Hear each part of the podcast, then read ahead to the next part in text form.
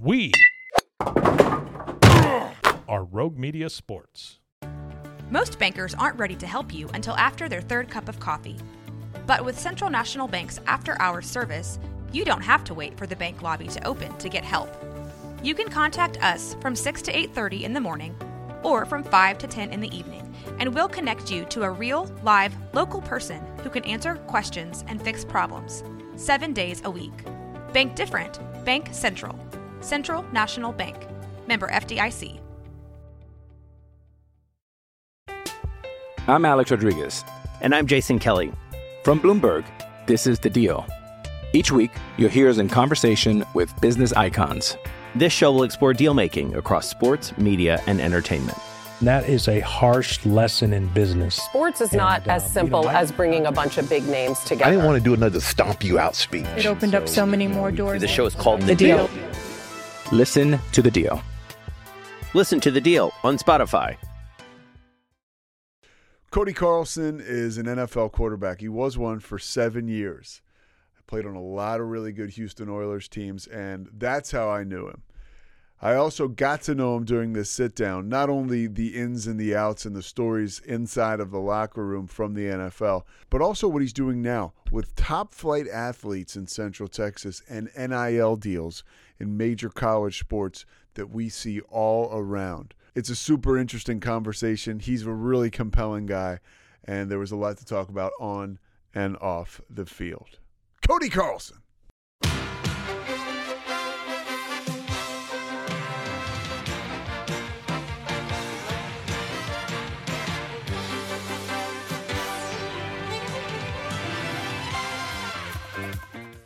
You you were talking about your, the stuff you're doing at NIL now Yeah. with Baylor and how. Well, first of all, what exactly are you doing? I, I'm so interested in this because it's it's hard to, to understand for the average person. I think the average fan as to what NIL is and people like you that are supporting the students. Boy, I yeah. So the the program that is housed that that, that is right for Baylor was you know um, we believed was more of a student athlete development program than it was a um, becoming an agent and trying to go out and get deal flow.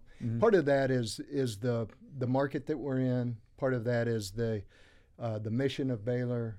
Um, and it's also just kind of resonant with what we wanted to do, which is more of a mentoring um, kind of b- baseline on up of you know entrepreneurship, money management, um, just kind of more of an advisory role.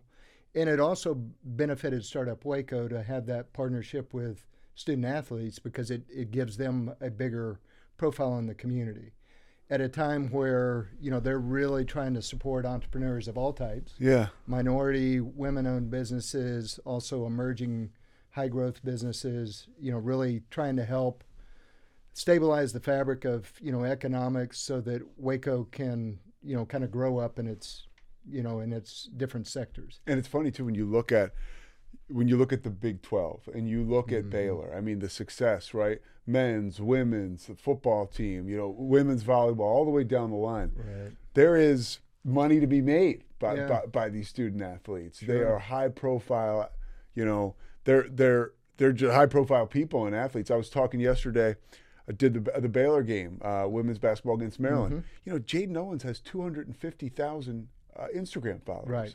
I said to Co- I was doing the game with Jim Haller. I said, Coach, that's 250,000 more than you and I. No, you know, right? but but there is that pool there, and Sure. so you you guys are taking them through that, or, or helping them. Yeah. Yeah, dig yeah, into it. so we, you know, we basically activate uh, NIL uh, kind of value exchange to where their benefit to Startup Waco is certainly being another um, another uh, potential business that comes in to Startup Waco for services. Startup Waco is a nonprofit, and so we can raise funds for that to be able to activate these students to to be involved both in our marketing but also in the programs that that are have been tested and and true uh, at Startup Waco. You know, and and that's been around um, entrepreneurship, yeah, and then um, you know as it kind of expands out from there, it's more of the uh, views with partnership, other nonprofits, charitable organizations, And so being able to have a relationship with those student athletes to give them what, you know, a, an idea what the future might bring Mm-hmm. uh, when they transition out of sport, or even the opportunity that they have on social media platforms to be able to, you know, sponsor or endorse or whatever the case. Now, we're not an agent, so Yeah. we don't do the actual deals, Uh huh. but being a nonprofit, we can actually activate. And you guys are directly connected with Baylor. Uh, we well, we're not directly connected. We we have um, we have built our program kind of with the understanding of what what dovetails into what Baylor's already doing Yeah. with these student athletes, which they do a great job at Baylor under Mack Rhoades Mm-hmm. of developing character, uh, developing leadership tracks, and even giving them a baseline of understanding of kind of what their future looks like. It's the real deal. It's I, I somebody from the Northeast and have been around sports and pro sports. These kids are they're authentic. They're genuine, and it starts with with. And I sound like I'm doing a plug. I'm not. It starts with Mack Rhoades, and it Oh, goes man. all the on down. If you meet Dave Aranda or you meet Nicki Collen, and you meet people around those programs, and of course Scott Drew. yeah. These are special people with with special kids playing they, for them. They really are. Yeah. And you know, with with you know, there was a survey, and, and maybe everyone knows about this already, but U.S. News and World Report, whatever stock you put in that, um, you know, they um, they came out with a top ten most trusted university list, and Baylor was on that top 10 in the in the United States. And and a big reason for that I think is the way that the sports programs interface with the public. Right? That that they see the leadership uh, that they've seen how Baylor has handled difficulties. Diver- uh, yeah, I Um, mean, there's been a couple of big sure. difficult situations. Yeah. Sure, and I Yeah. think what comes through is that you know Baylor's mission really is real, and it really is real to the the people that that come there. Um, they they have a um, you know a great opportunity to continue with you know the strength of their sports to really represent that mission in the public. And so you know what you do get a chance to see is the student athletes as you interact with them, as you have and as we have, and how genuine they are, and how um, you know they're, they're just learning the right values. A lot of them already had those values when they came here, but but at the same time, it's just kind of solidifying that as the is the right way to approach things. Um, and so it's really been a pleasure to and some of them that don't, uh, maybe they did, they don't have those those traits coming in. They're on the right track. Yeah. To getting them, it's Oh, really yeah. cool. Yeah. Yeah, and I think that you know just you know the beauty of sports, and you Mm-hmm. you understand this as well, having played them, is that it it um, it brings into your awareness that we need one another. Yes. Right. That hundred we're- That percent. we're teammates. That we Yeah. Mm-hmm. need one another. It doesn't matter the race. It doesn't matter the socioeconomics.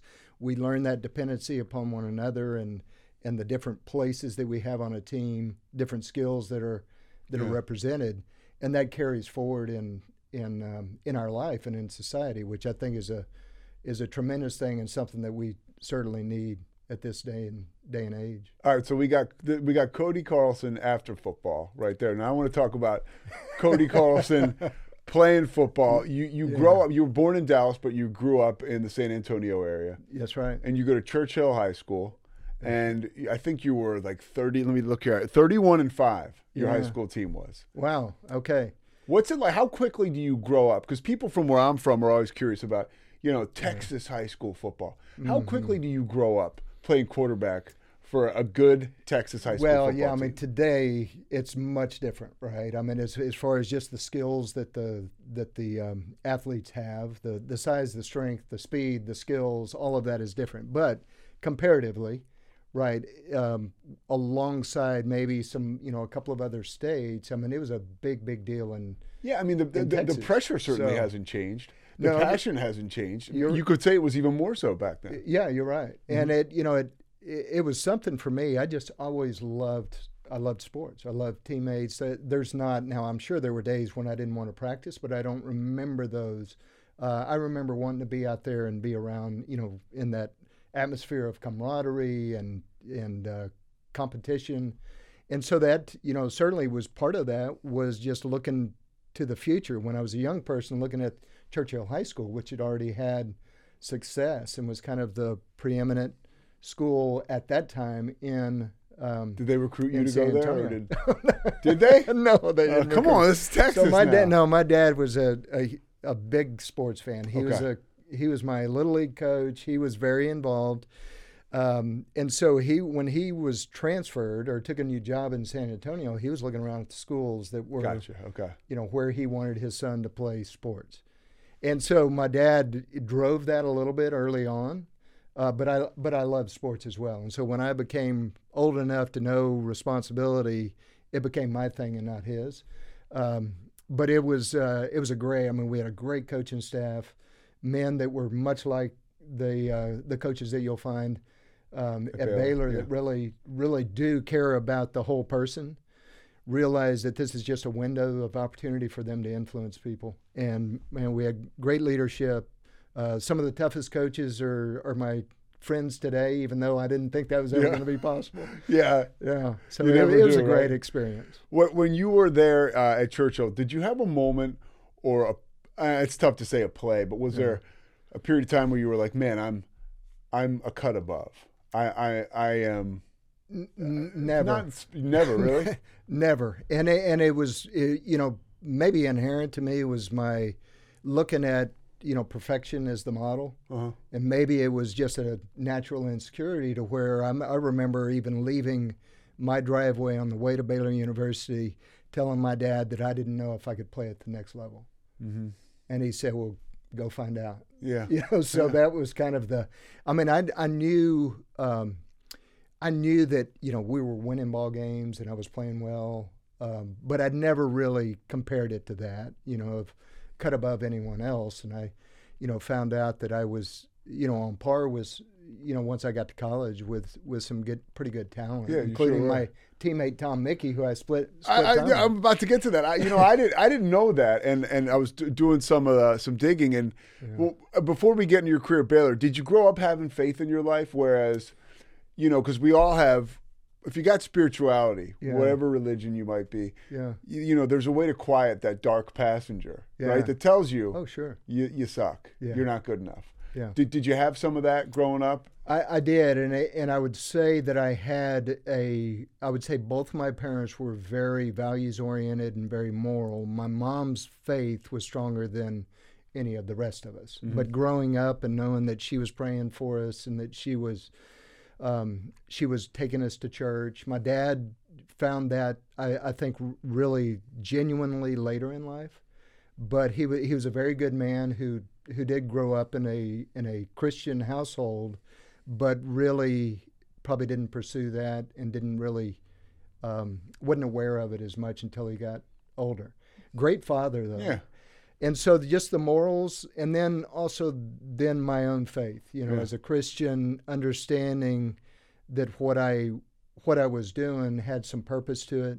The way that I acted had some purpose to it. I mean, I didn't didn't fully trust in a experience at that point in time, but I did have this this interest and also had models before me Mm-hmm. that kind showed of you. Yeah, Yeah. and it was attractive. Yeah. Uh, so Well, and you end up going to Baylor, you know, kind of a faith-based university. But Mm-hmm. your recruitment, what other schools recruited you?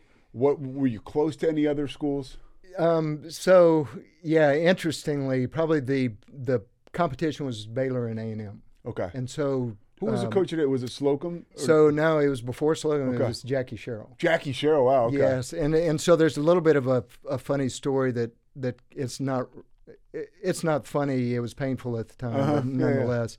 So when I went on my recruiting trip to A and M, it was Jackie Sherrill's first week at A and M.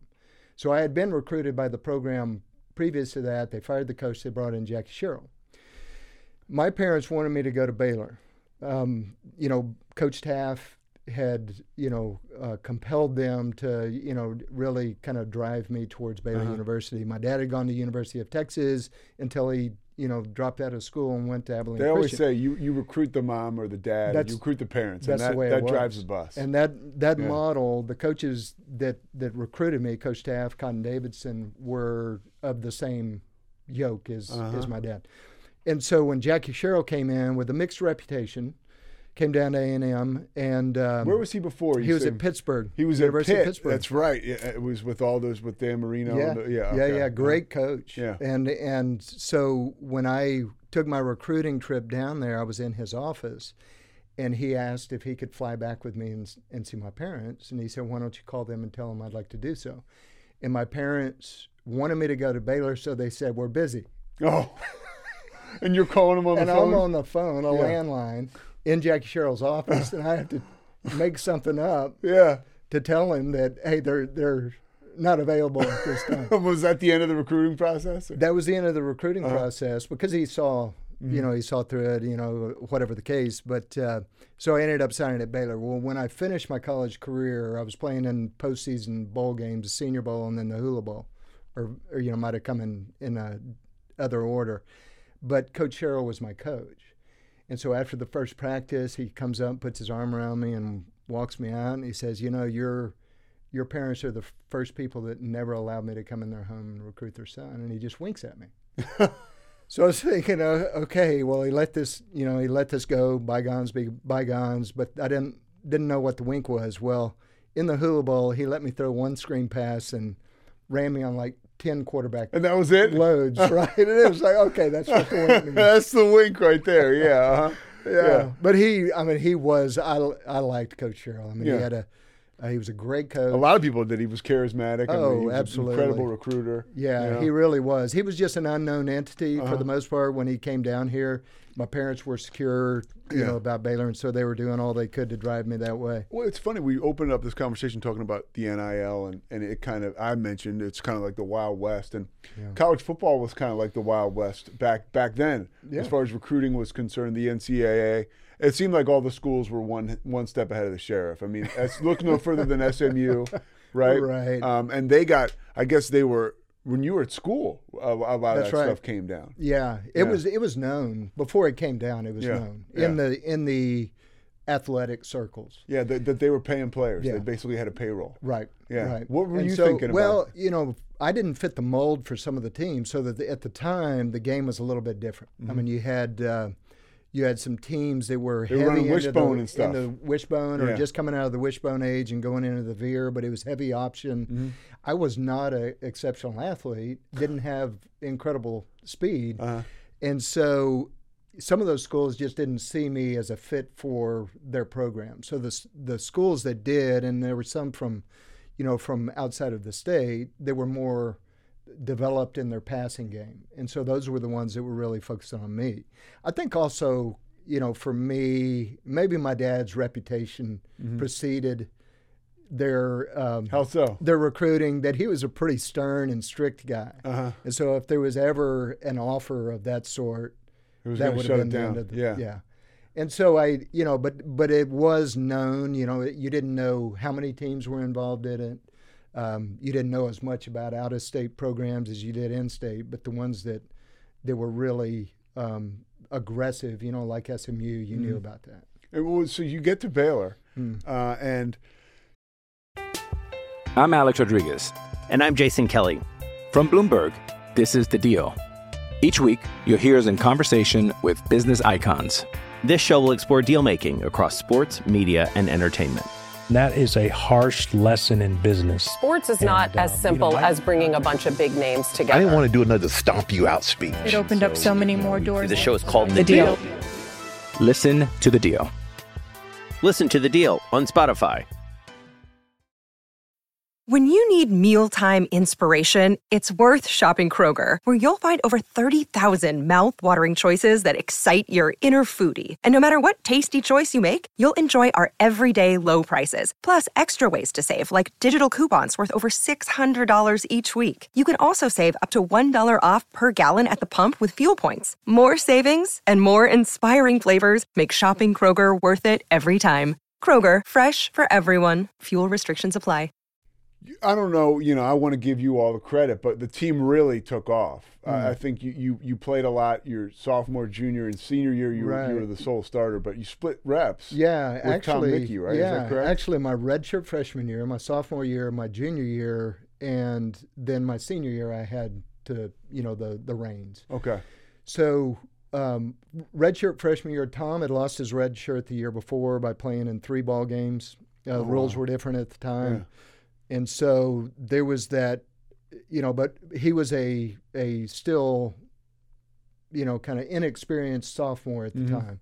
He and I switched every single play for the first what several the hell games. was that like I- as a quarterback? Tom Landry did it once, I think, in the late '70s or Yeah. '80s, and it didn't work for him. It's really never worked. Right. Uh, and and maybe you can speak to that because you guys did have some success. But what is that like? It it was so Tom. It was evident when I came to to Baylor that Tom was an excellent. I mean, a great athlete, a very accurate. He had a decorated career in the CFL. Oh sure, Yeah. sure. And he was really, I would say, you know, the particularly my sophomore and junior years, he was the main quarterback. I mean, I was injured a part of the time with muscle pulls and you know back issues, and so he played more snaps during those years and was just very stable and very productive.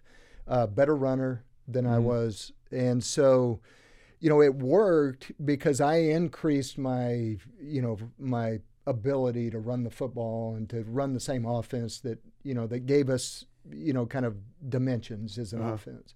And um, and it also the competitive level of always having Tom there and competing against one another was you know it, that elevated our game as well. Yeah.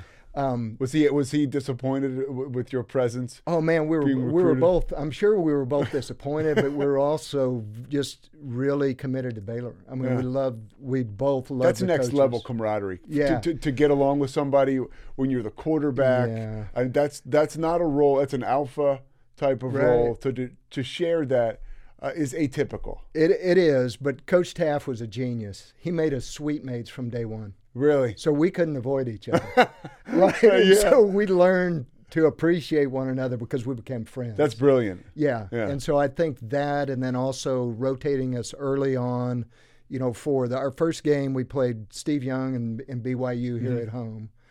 Uh, that was the first game that I had played in. Tom had played, you know, as I said, three games the previous year.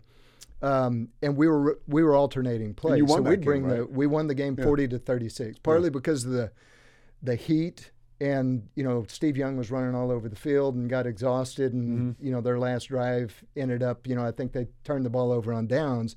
Part of it was because Coach Teaff um, made us alternate plays so they could advise us on the sideline before each play. Uh huh. And so it, it calmed our nerves. It it enabled us to focus and to understand what reads we were supposed to go through the progression, and just gave us uh, a, an edge in that way. As a young man, it's also nice to have a, your mentor, you know, talking to you right before each play. Right. Uh, I would imagine that's Yeah, that, moves that was you in the good. right we didn't direction. need that same Mhm. coddling, if you will, later Yeah. on. Uh-huh. they, they extended it to every three series. And, Oh, okay. You know, so that it, that would end up being like a you know every quarter the you know you, we would we would rotate based upon quarters almost. And you guys, we're not talking about a 500 team. You, your, your last two years, you were nine and three both years, and I think the one year, just looking at it, you were really you you were in the hunt.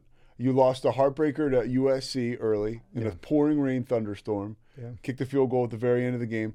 Uh, I, I think it was a disappointing loss to SMU, right? Oh, absolutely. But then for you, you lost to A and M by I think a point or two. Yeah, by Yeah. one point. Yeah. Yeah. when we had a big lead. So yeah, and really the most memorable memorable games of that season were the losses Mm-hmm. because we expected so much out of that that season. Yeah. Um, you know, the SMU was kind of one of those. You know, it was kind of a trap game, if you will. Yeah. I mean, SMU had a really good team. We were playing them at home. They returned a kickoff for a touchdown, and got momentum, and we weren't able to recover. And um, and then, you know, USC, we were going in for a 21 nothing lead, uh, fumbled the ball, and they returned it 100 yards. Wow. Uh, for a touchdown, and it just changed the, the Yeah. momentum. Uh-huh. Those plays like that are really hard to recover from. Yeah. Um, Especially in a against a- lower scoring game. yeah, Yeah. a- absolutely. With rain and Mhm. the conditions got sloppy, and so it was more of a ground. What was the rain and thunder like in that game? Uh, yeah, so I was- it happened during halftime. Okay. So we were in the locker room, didn't know that it was.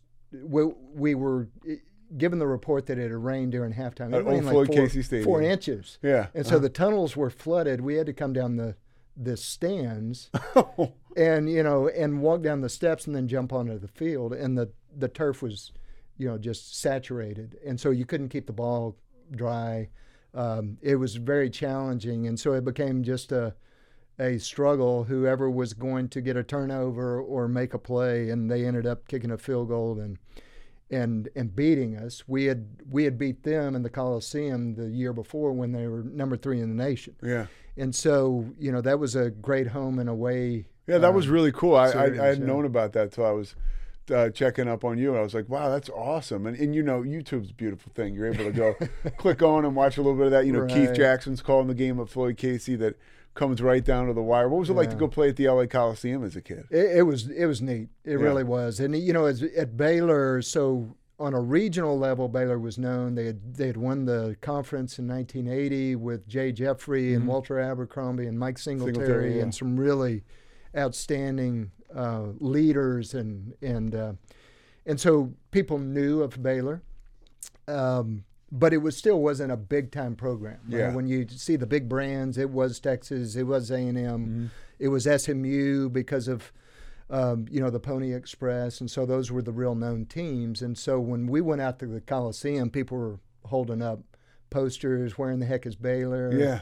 Baylor who, you know, Yeah. all of these things. And so to be able to go prove ourselves on that stage, we had played the previous week between the hedges at Sanford Stadium, Mm-hmm. in Georgia and should have won that ball game. Okay. And so that gave us confidence to then go out there and and just hang in there, compete, and then ultimately win that game. And for people who don't know, I mean, if you're not, it's not the days where you can you can watch every game with the click of a button if you want to go to the digital side or something like that. So if you like, as a kid, I, I never saw Baylor. Yeah. You know, unless it was on national TV, and, so you had these opportunities to play on the huge stage, playing Yeah. on ABC on a Saturday, and people become familiar with Baylor, especially when you win. So how is your career transitioning as you continue to evolve as, as, as a player? Because now you become one of the best quarterbacks in the country. Mm, well, yeah, I appreciate that. I mean, I, I think you know, well, yeah. Yeah. so, um, you know, that last year was was the first time that I even thought about playing the next, you know, in the NFL. Yeah. And I thought maybe there's a chance, you know. Um, had a, a pretty decent year and showed some, you know, I think some uh, balance of being, an, you know, athletic enough and and having a good enough arm. I was I was not a real accurate passer when I came out of college. Okay. I was able to throw the ball far and hard and you know made the right reads, but it, there was a lot of development that needed to happen. And so that that final year was really being able to to show that more consistently. That I was able to, you know, for at least that year, while there were there's always injuries in the game, and you always play with with some pain, as Yeah. you know, or some. Um, But you manned the ship all year long. yeah, and so that was a, a, a great opportunity. Now we had a we had a great team. I mean, guys that had grown up together. Most of us were fifth year seniors at the time, so we had Mm-hmm. strong, strong leadership. We had, um, you know, we had the right tools, and that's why the expect expectations were so high. Uh-huh. Um, and so, you know, all of those guys. I mean, just the camaraderie of the team. Um, you know, we it was a great experience. And then after that, you know, it was the the opportunity to go out and show if you know if I had the skills at least that could be refined into being a productive Yeah. NFL quarterback. When did you start to get some real heat around you? Like when you were like, wow, I, I, I can take this to another level. Yeah, yeah. I mean, I've, of course, coming from the kid who always doubted himself and still does, right? Yeah, Even though uh-huh. I'm not a kid, you know, it's it's, um, you know, I think I started when when scouts would pull me aside and talk to me and ask me questions and Mm-hmm. you know try to find out what I'm, you know, what my mental makeup is, what my workout, you know, what my my What's the craziest question a scout asks you? Gosh, I don't know. I can't I can't Yeah, remember uh-huh, yeah. that far, but I'm sure they were, you know, it, it, you know, a lot of that was just based upon, you know, what did I know about the game and Mm-hmm. what did I think about the game? What did I think about their franchise or So you start to Things like notice, okay, this Yeah. is go, this is going somewhere. right? Yeah. And so I I envision, I think this was wishful thinking. I envisioned San Diego, right? And so close to the beach, nice weather. Uh-huh. Did, had they talked to you know. going into the Oh, draft? Or- yeah, okay, And so Houston, I had only been to when we played U of H. okay. when I was a kid and we went to the Astrodome to watch the Astros play, and it was uh, and we got caught in congestion even you know back in the late '60s, early '70s. Uh-huh. There was traffic jams in Houston, and I was thinking, you know, anywhere but Houston. and then I get drafted by Houston. Where were you on draft day? Uh, do I? Where, Where- was where- I? I was yeah. in my condo by Okay. myself. Over just Which- down here? Yeah, I mean it wasn't a big event at Uh-huh. the time, and so I'm watching the TV, and Uh-huh. and it, you know, I expected from all you know all of the intel going up to that point, I thought that maybe second round to San Diego, Mhm. but they ended up not drafting a quarterback in that round. You were the, so I got it right here. to the third. Testaverde, Kelly Stouffer, Jim Harbaugh, Mhm. uh, then Chris Miller, then you. Yeah. So, you, I mean, those are real good quarterbacks. Kelly Stouffer, um, I know him. He's an incredible guy. Great guy. Yeah. Uh, Yeah, you so know him we got a bit? chance to hang Yeah. out at the combine. You kind of remind me a little bit of each other. Yeah, he was he was a real talent. Yeah, right. uh-huh. I mean it it uh, you know it's amazing how breaks go one way or the other Sure. sometimes. Uh-huh. Yeah. And there's some players are still developing and they just hadn't gotten the uh, uh, probably the the awareness. So Yeah. Rich Gannon would be one on that list who was drafted after me that probably Delaware, St. yeah, Joe's Prep, from yeah, from Delaware, Philly, yeah, uh-huh, right. yeah. He was my roommate at the combine. Oh, Great really? guy. Yeah. Uh, you know, a totally different accent, right? Yeah. Hey, bud. Hey, Uh-huh. bud. How's it going, bud? Let's go on. And, you know. Yeah. And so and he goes on to win an MVP. Oh, fant- Yeah. yeah, fantastic Uh-huh. player. I mean, Yeah. just a really fast. I mean, a great athlete. Yeah. Strong arm. Yeah. Really smart. Uh, he was one of those sleepers that ended up, Yeah. you know, really shining in his moment. But a lot of those guys had had good, long, productive careers. Testaverde for Oh yeah, for you sure. know, a long time. You get to Houston, you're playing for Jerry Glanville. Yeah. What's what's that environment like? I mean, you guys have uh, your roster is just there's talent everywhere. Yeah. You went to the playoffs every year. You were in the Uh, NFL. Yeah. Yeah. Right. Oh yeah. Yeah. Yeah. Starting starting Yeah. you know for the first seven years Uh-huh. that I was there. Yeah. Um, Jerry Glanville was he he was really um, God what, what interesting is a nice way to put it euphemism for Yeah. very difficult to Yeah. you know at times to play for. Yeah. Um, he was I think he was a, he's a He was hard on his quarterback. He was hard on everyone. He was a well. He had his guys that would kind of be they were his patrols on the team, Uh-huh. and they kind of set the tone of the culture. And that culture wasn't always easy to fit into. It Mm-hmm. it wasn't always beneficial to the team. Yeah. Um, it was a very competitive environment. But it was kind of outlawish almost. Oh, absolutely. Yeah, You know, uh-huh. Glanville's favorite phrase, and he didn't coin this, but he Yeah. but he claimed that he did, was if you're not cheating, you're not trying. Yeah, uh-huh, Right. yeah. Mm-hmm. That that was his mentality. And so we we were a brawling.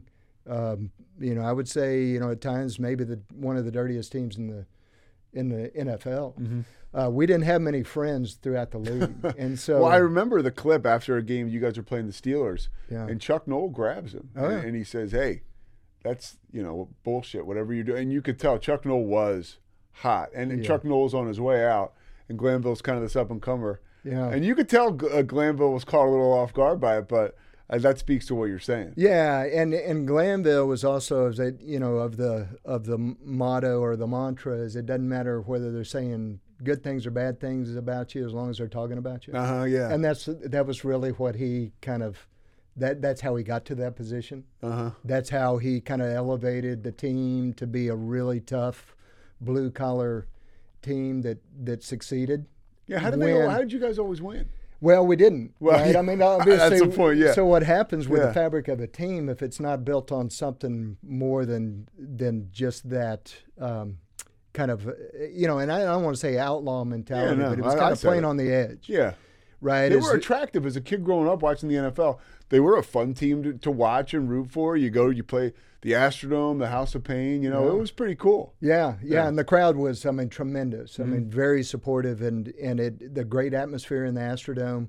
Uh, but we didn't have any friends, and we also, when the pressure got to us, you know, or it got heated up, Mm-hmm. Then a lot of times you'd find the weakness of the fabric by, you know, that there wasn't this just structural leadership within the player Yeah. community. And so um, some of that was because Glanville always wanted to be the known entity of that team. Yeah. We had a quarterback, Warren Moon, Hall was- of Famer, yeah, yeah. that needed to be handed the leadership. He needed to be the spokesperson for that team. Yeah.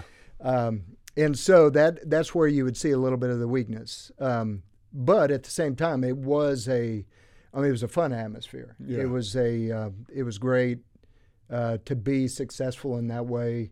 Um, and even, you know, I always wanted an opportunity to start but you know sometimes you, you don't know how good you have it.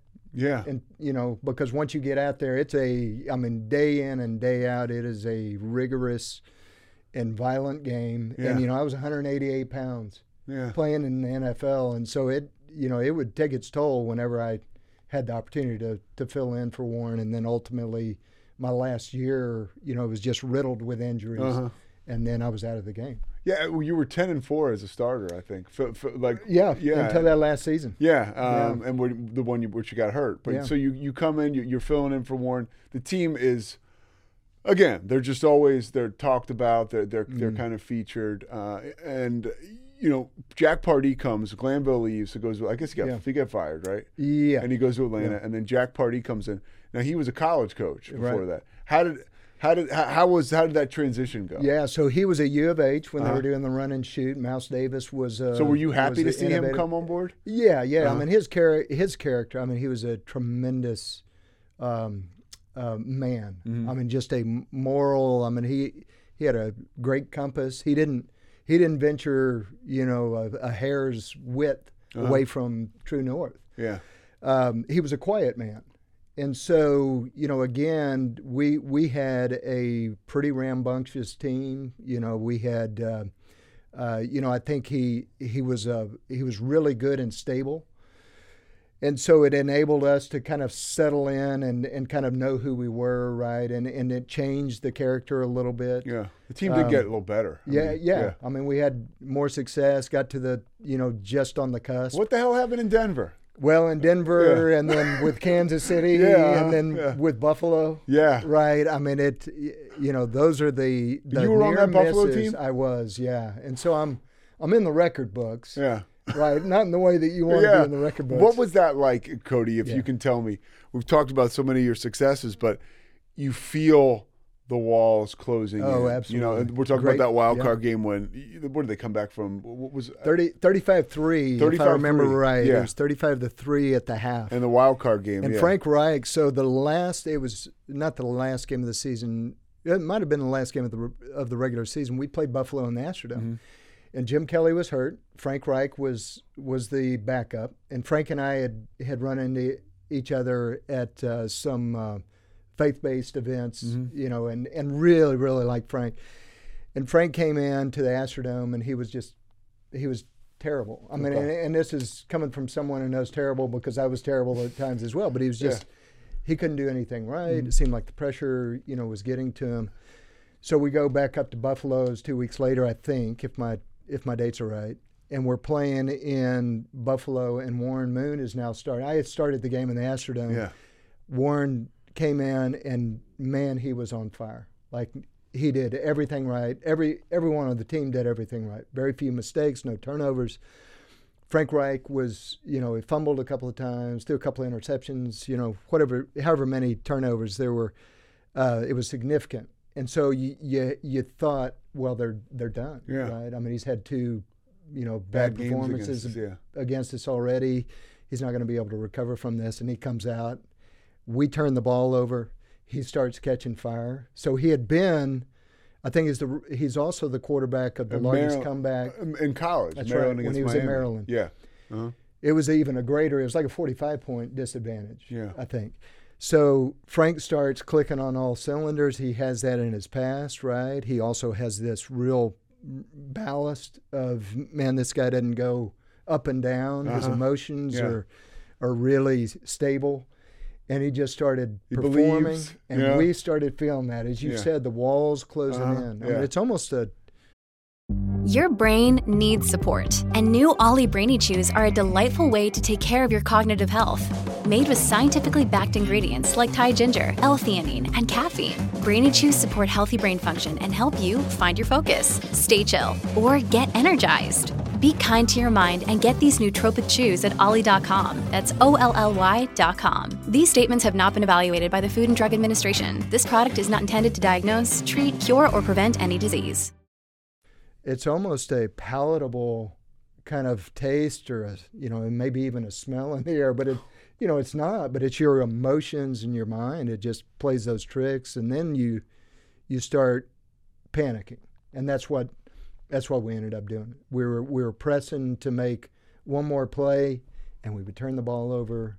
Um, yeah, so it was really, um, guy, it was just the most disappointing way that you could lose a ball game. What's the locker room like after a game like that? I mean, you, you want to get in and out of the locker room as as soon as you can. So we get back, you know, we fly back to Houston that night, and it was, you know, the plane was, you know, just dead silent.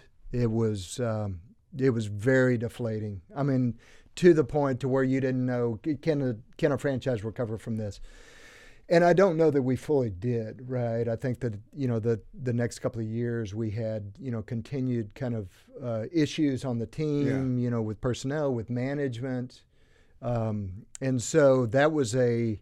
Uh, but you know, I, I, have to say that the admiration I have for Frank Reich mm-hmm. after that, and then you know watching him just the way that he comports himself as a professional, yeah. Uh, is just amazing. And, I, and that had a, effects on Jim Kelly when Jim Kelly really needed that support. He knew he Frank knew was going to be to, there. Right? Yeah, his yeah. family and it was Frank. And, yeah.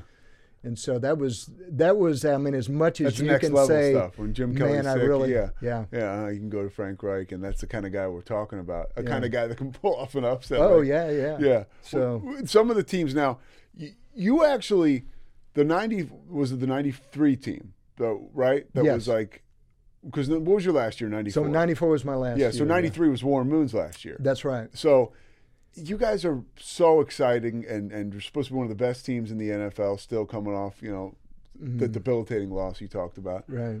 But they go, what, one and four you guys went? No, that's right. And so you get called on to start. Mhm. What was there controversy around around the organization, or was it There- just that we need we need to yeah, change? there was there was a little bit of controversy. Uh-huh. I mean, just it was it was you know you're playing well when you're getting the opportunity. Well, i- and I was, but Warren, um, you know, it, that was unheard of. I mean, it, it was a hangover from the Bills loss, Yeah. right? I mean, it Uh-huh. was just this lack of confidence that the that the whole team had.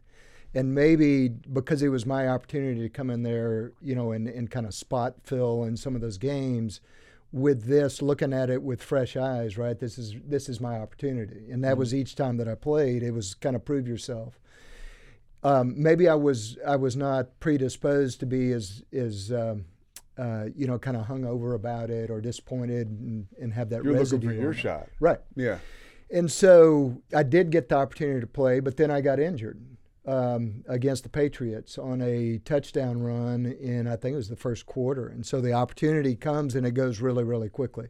So I tried to go back out there and, and I just couldn't perform. And so Warren comes in and then he starts just lighting it up Uh-huh. after that. Yeah. How do you respond to that? Are you, hey, And Yeah. so, I mean, and that's that's just the skill level that he had. yeah. was- What was the most like dynamic part of, of his ability? Oh, his passing Yeah. by far. I mean, I, I hadn't seen. I mean, Mahomes is in a category all altogether different. Yeah. But it, at at his time, there wasn't anyone that threw a purer pass than Warren. Yeah. And the offense that that the run and shoot offense really enabled him to, um, I think, to because the innovative opportunity to really find space in defenses that generally didn't Mhm. have space in them. It, it also enhanced that. But he, man, uh, so I went to minicamp after uh, after being drafted, and we had a rookie camp, and then the veterans came in, and I stood behind Warren. And I saw him throw one pass, and I said, "Man, this is I don't belong here." Yeah. Right? I mean, the guy just had, Yeah. yeah, just amazing talent. Yeah. So and then that team, you had amazing talent, but you you had some off the field stuff. I want to ask Yeah. you a couple things. What? A, so the the story about the guy whose wife was pregnant. Sure, yeah, yeah, yeah. Who David was that? Williams. So David Williams, Yeah. his wife is pregnant. She doesn't deliver when she's expected to deliver, so he has to miss a game basically. That's right, that's son- right. His his baby is being born, and he gets fined. Yeah, yeah. He got Floyd fined. Reese was the GM at the time. or- Well, it's Flo- Floyd Reese, but that really Yeah. went up higher. That was that was Bud Adams, the owner. so were you guys like, w- what the hell is going on? Yeah, Yeah. yeah, I mean, everyone certainly you want you want David there, Yeah, right? And uh. if the and and it, you know, if, for all appearances, it it was that he was going to be there for the Uh-huh. game. But then when she went, in, you know, her labor was longer. It's totally understandable. I think everyone on the team understood that, Yeah. Right? And then to see him get fined, it really was. Um, There's really no coming back from that because even if you are an organization and you want to at some point apologize, or whatever. You, you, it's done. Yeah. You've done it, and you've showed that short sightedness, and yeah, you dis, you kind of there's a disassociation from the players. That's right. right. That's Yeah. right. Yeah. So that was a you know that was a, but there were several instances. There was a there was a car wreck, suicide. Yeah, the Jeff Alm thing Jeff was, was yeah, that was nuts. And uh, And, that did that happen during the season? that did. Yeah. So how do you respond from that? This this player, guy from Notre Dame, defensive tackle, was out with a buddy of his. They get in a wreck. That's buddy right. dies, and Jeff Alm takes his own life. That's right. At the That's scene of the crime. Yeah. At the scene of the So there were- situation. yeah, that's right. Yeah. So that and so there were signs that no one you don't you don't extrapolate those signs into real action. Uh-huh. Um, maybe you do more so now because we understand mental health issues so much better. But there were signs for Jeff. There Like he, he wasn't doing so great. I mean, it was Yeah. it was his interaction with teammates. It was his threats. Uh-huh. Uh, whenever there was an altercation, it was just he he had issues that he couldn't manage himself, Uh-huh. and so during that that day and age, right, we weren't as educated, we weren't as aware, and we weren't as demanding as as we've become for Mhm. you know for getting the right help when needed. Yeah. And so that was just a tragic um, a- instance yeah, that gosh. you know really. I mean, we it, that carried forward. I mean, just missing Jeff Jeff Alm because in his really good moments, he was a a bright bright guy, very generous individual.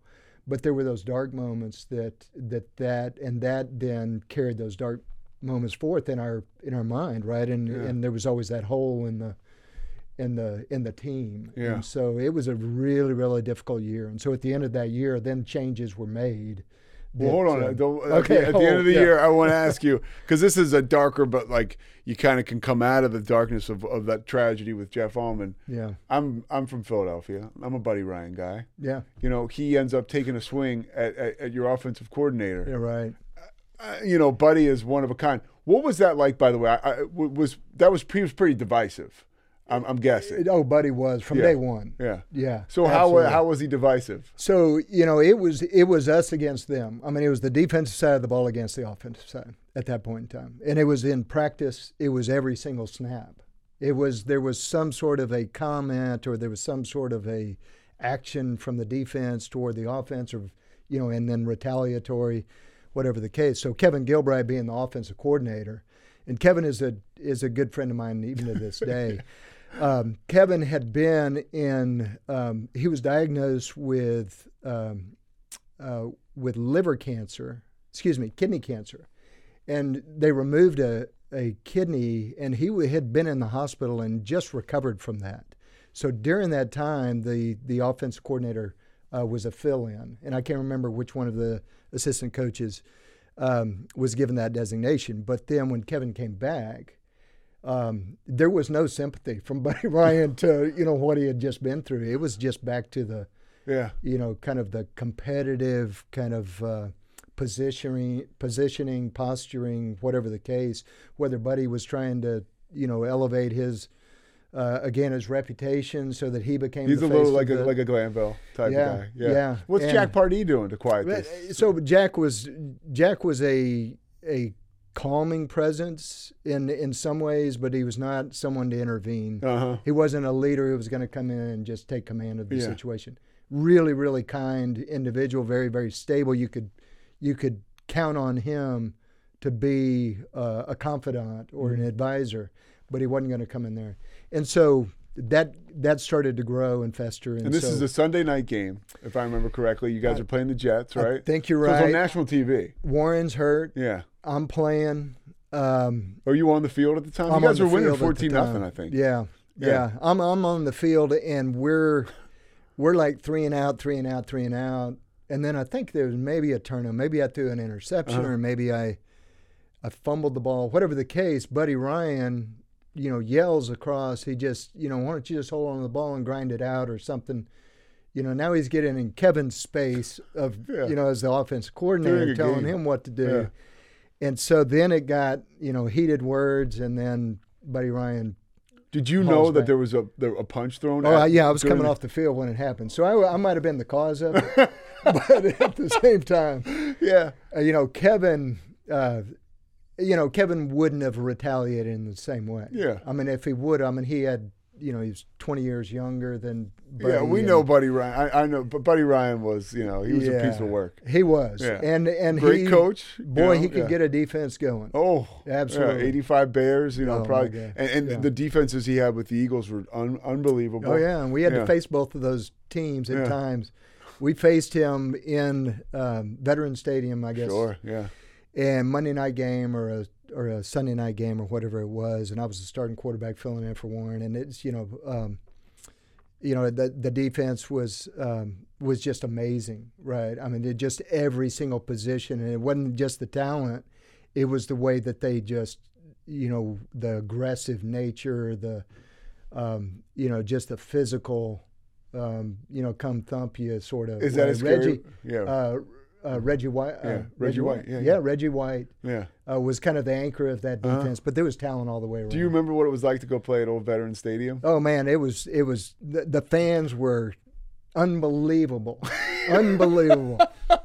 City of brotherly love. Yeah. That's your hometown. Yeah. Right? It's like you know all the all the rumors are true, right? I mean, if you're if you're an opposing team, it's it's great. Uh-huh. It- It's a great atmosphere, From a but it sense, is, it's- man, it's it is scary, hard right? to play. Yeah. really hard to play. Yeah. So Yeah. you guys finished. You finished up that last season. I'll let you out of here in a little bit. But, No, this yeah. is fun. Yeah. So you finish up that last season. You win 11 straight, but you lose in the playoffs. I think you won 10 or 11 straight, Yeah. but you, you lose in the playoffs. Yeah. And that's kind of Yeah, that's kind of that's kind of the the the trigger. Yeah. Right. I mean, eleven straight games, but again, we don't we don't win the games that that really matter. Once once the pressure gets to us, and so it was a, you know, it, it was determined over you know the last seven years that now is is the time that hey we got to make a change Mhm. because we're just repeating the same Yeah. history.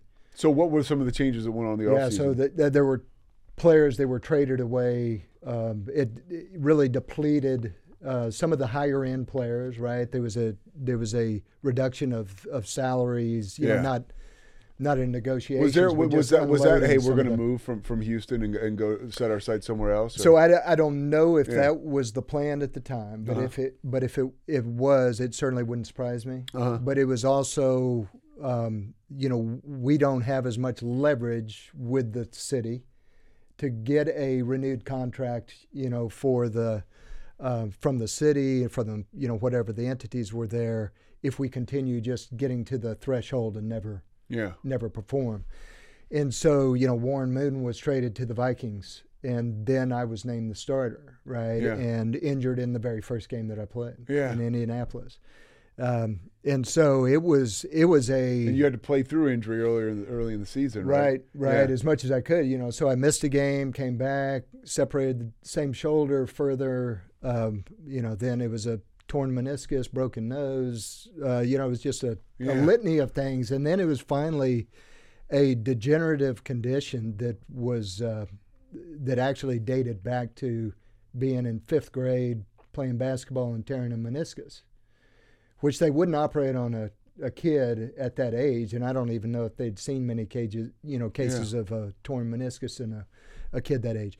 But um, so it just ended up unraveling. I had actually had had been treated when I was at Baylor my freshman year, which is why I was part of the reason I was redshirted, because the meniscus actually came all the way unraveled, and so I didn't have a you know a, a pad in between my Yeah. in my And knee you joint. played all, all this time with that. Well, they did a procedure, which you know the doctor I remember, you know Jim Bowden, who was the a surgeon, said, "Listen, this is going to work for 12 years, and then you'll have arthritis, and you won't be able to play anymore." And it was almost 12 years to the day wow. of that surgery that we're playing the Steelers in the Astrodome, and I knew that was my last game. Really? Yeah, So so you you were able to walk away. yeah.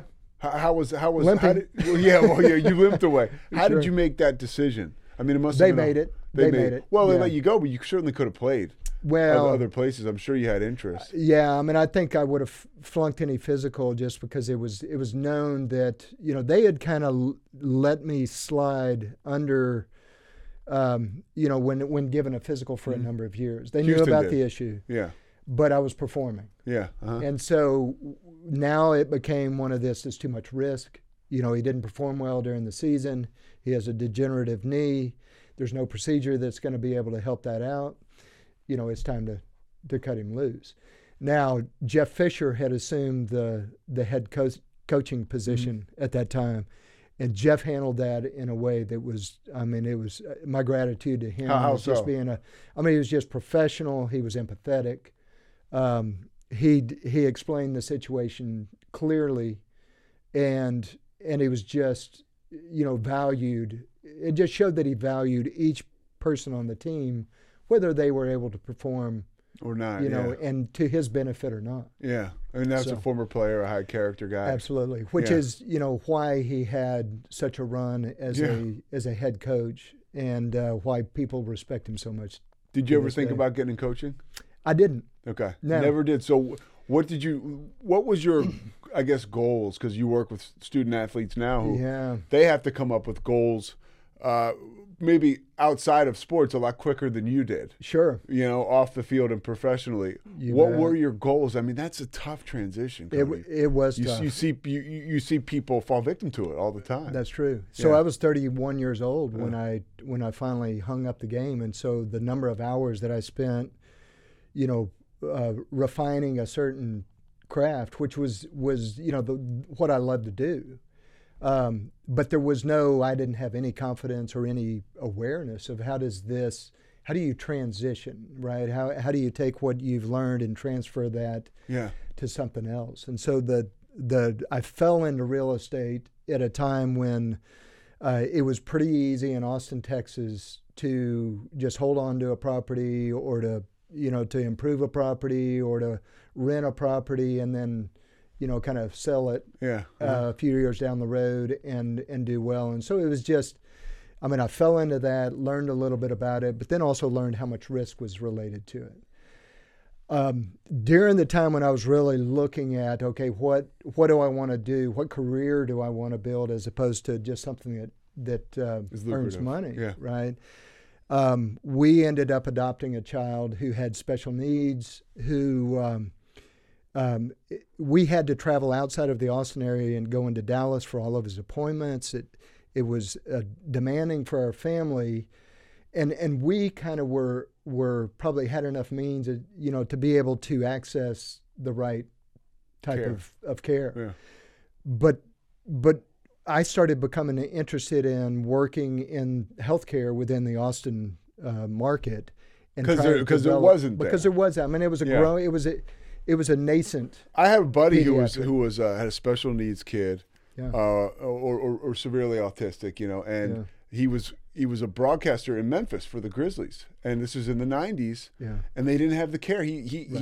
in Memphis for the Grizzlies, and this was in the '90s, Yeah. and they didn't have the care. He he, he he got got a job with another team, and but one of the big reasons leaving Memphis was he wasn't getting the care for Jack that he Right. needed. Right. Yeah. Yeah. Absolutely. And so the and those so when you have those options, you can make those decisions. Mhm. Yeah. Right. We could drive to Dallas and we could understand the the language and we could you know understand the system, and so I ended up then kind of setting my sights on. I mean, I was in grad school at the time, and then I I set my sights on working in healthcare, and um, you know had a couple of different opportunities. One was local, and one was out of the market, and decided that I would stay local and work at a pediatric uh, hospital to help develop the service lines uh, for orthopedics, sports medicine, and neurosciences. And I knew nothing. I mean, absolutely, I didn't even know what the first acronym meant. And Yeah. so it it was a um, daunting task to just understand just the the, uh, The colloquial, Yeah. you know, kind of language, if you will, and the working language, and then the complexities of healthcare, payers, and and uh, you know, kind of the the different markets and the different you know referral patterns and advancement of medicine and how it works within you know these certain protocols. And so you know I was amazed at the specialists and we recruited a lot of good specialists to come in there and really start providing the care that the the city needed And so you kind of you you leave Austin Yeah. better than how you found it, well, as far as that regard is concerned. Man, I don't know. I, I Okay. tell you, I was better Yeah. for it, right? Uh-huh. I was better for it. I had a uh, a Baylor grad who was my boss, Mm-hmm. uh, COO. She was a nun. She grew up in Waco, Texas. Okay. She so the Ascension was the parent you know system and um, and St. David's, which is uh, a, a, oh, I'm familiar with it. Yeah. A, a, what do they call it? A, I forget what it's called. HCA. HCA. That's yeah. right. They were in the market. Scott and White was just moving into Mhm. the market. We were starting to get the services, you know, aggregated in the Austin area to where it really uh, has grown since that time to be a Mhm. real, you know, quality one of a destination, if you will, Yeah. for people to go get their care. And so, you know, I didn't, I, I had, I don't know what impact I had. I mean, I just, I was really, um, did some, phys- you know, recruiting and I did some, you know, kind of help with building out the referral patterns into their sports medicine, which in, included a lot of concussion Oh, care okay. and, and the delivery of concussion protocols, uh, even the advisory of when it, when to retire. I mean, and, and that's a tough conversation to have, but a specialist is better equipped to have that than than a coach, oftentimes. And so, providing those needs within the community, and and so, uh, healthcare is a great space. It's a very complicated space as well, all the way Yeah. from policy, which I worked in a uh, uh, for a session as a representative uh, before the Texas legislature, um, uh, working on behalf of a couple of healthcare entities. Really? And then went into healthcare business services after that, and then you know moving here, um, you know, still working for a company that was not headquartered here. Uh, it just it was during COVID, our business kind of dried up, Mhm. and it was time to make a change. Yeah, yeah. And so uh, I s- stumbled into Startup Waco and and what they were doing, uh, developing you know kind of resources for entrepreneurs, you know financial resources and the access to capital, and then the mentoring aspect of it, which really you know I was interested in. Um, I was also interested in just helping out where I could, and then you know it just happened. that- Seems like an incredible, like a great fit. It really does. it it really does Yeah. seem like it. I mean, as far as the people are concerned, the the opportunity that exists there, the the value that they can give to student athletes at a critical time when when Baylor has to consider, um, you know, the the future, you know, conference realignment. Um, you know the unregulated market of Oh, it's of so NIL unregulated, man. is to just have Yeah. kind of a, a quality program that that can help um, deliver in the right way, Yeah. right? Not a not a The coaches need help too. Everybody needs help because, Ab- like again, I keep referencing being from Philadelphia. Jay Wright, Villanova's coach, just walked away, and I can tell you a great deal of that decision had to do with what's going on. boy. It Yeah. it has become exhausting for coaches, Yeah. right? As you know, recruiting the transfer portal and the NIL. That's that was another in, thing. it- yeah. yeah, uh, together makes it daunting. I mean, why coaches get into the game? You know, I don't. I don't think any coach that is probably a head coach today or even a high level assistant Mm-hmm. ever thought of getting into the game for the money, right? They were getting into the game because that was what they loved to do, and that's what they. With the money comes the problems, right? I mean, and they you know, it's understandable that that money passes through because the TV contracts, the media rights packages are so Yeah. big um, that that that needs to pass through the coaches and the players, but it needs to be regulated in some way that is fair. And, and right now, it's just a very confusing market. And so we focus on what we do, right? Because we can't control what the other teams are doing. And if we do what the university and the students need, then we feel like we're going to be able to add value to their experience. And ultimately, it's going to be a longer run, right? It's going to be a um, have more effect on their life than just taking fast money. Mm-hmm. But at the same time, you understand someone who is lured by that as well. Sure. Because it, it's not SMU now; it is legal, Yeah. and it's also an opportunity maybe to For change this, this trajectory. yeah, for this point in their life where they can generate this type of revenue. right. Yeah, That's so right. they do need a guide. Yeah. Right. So they also need advisors, right? They need to be wise with that because that can go away really quickly. Uh, it's also not, you know, if they don't have a long term plan, it might not help them develop into or t- uh, the interest or the knowledge of what career path they should take. So trying to provide that. The um, financial advice and education right, that a lot of us, I know I didn't get growing Oh. I didn't. I mean, I had Yeah. no clue when I was, you know, 31 years old. Yeah, I mean, yeah, I mean, yeah. You could say I still don't. Yeah. But, you know, Clearly you uh, do. Yeah, Yeah. it's a great opportunity, though. All right. Well, Cody, thanks so much. I'm gonna let you get on with your life, but Yeah. it was a real blast being able to talk with you. I, you know, I appreciate it. I really enjoyed Pete. it. Yeah. yeah, this was a lot of fun. Yeah, you got it. Yeah, thank you. Yeah, you got it, man. That was great, dude.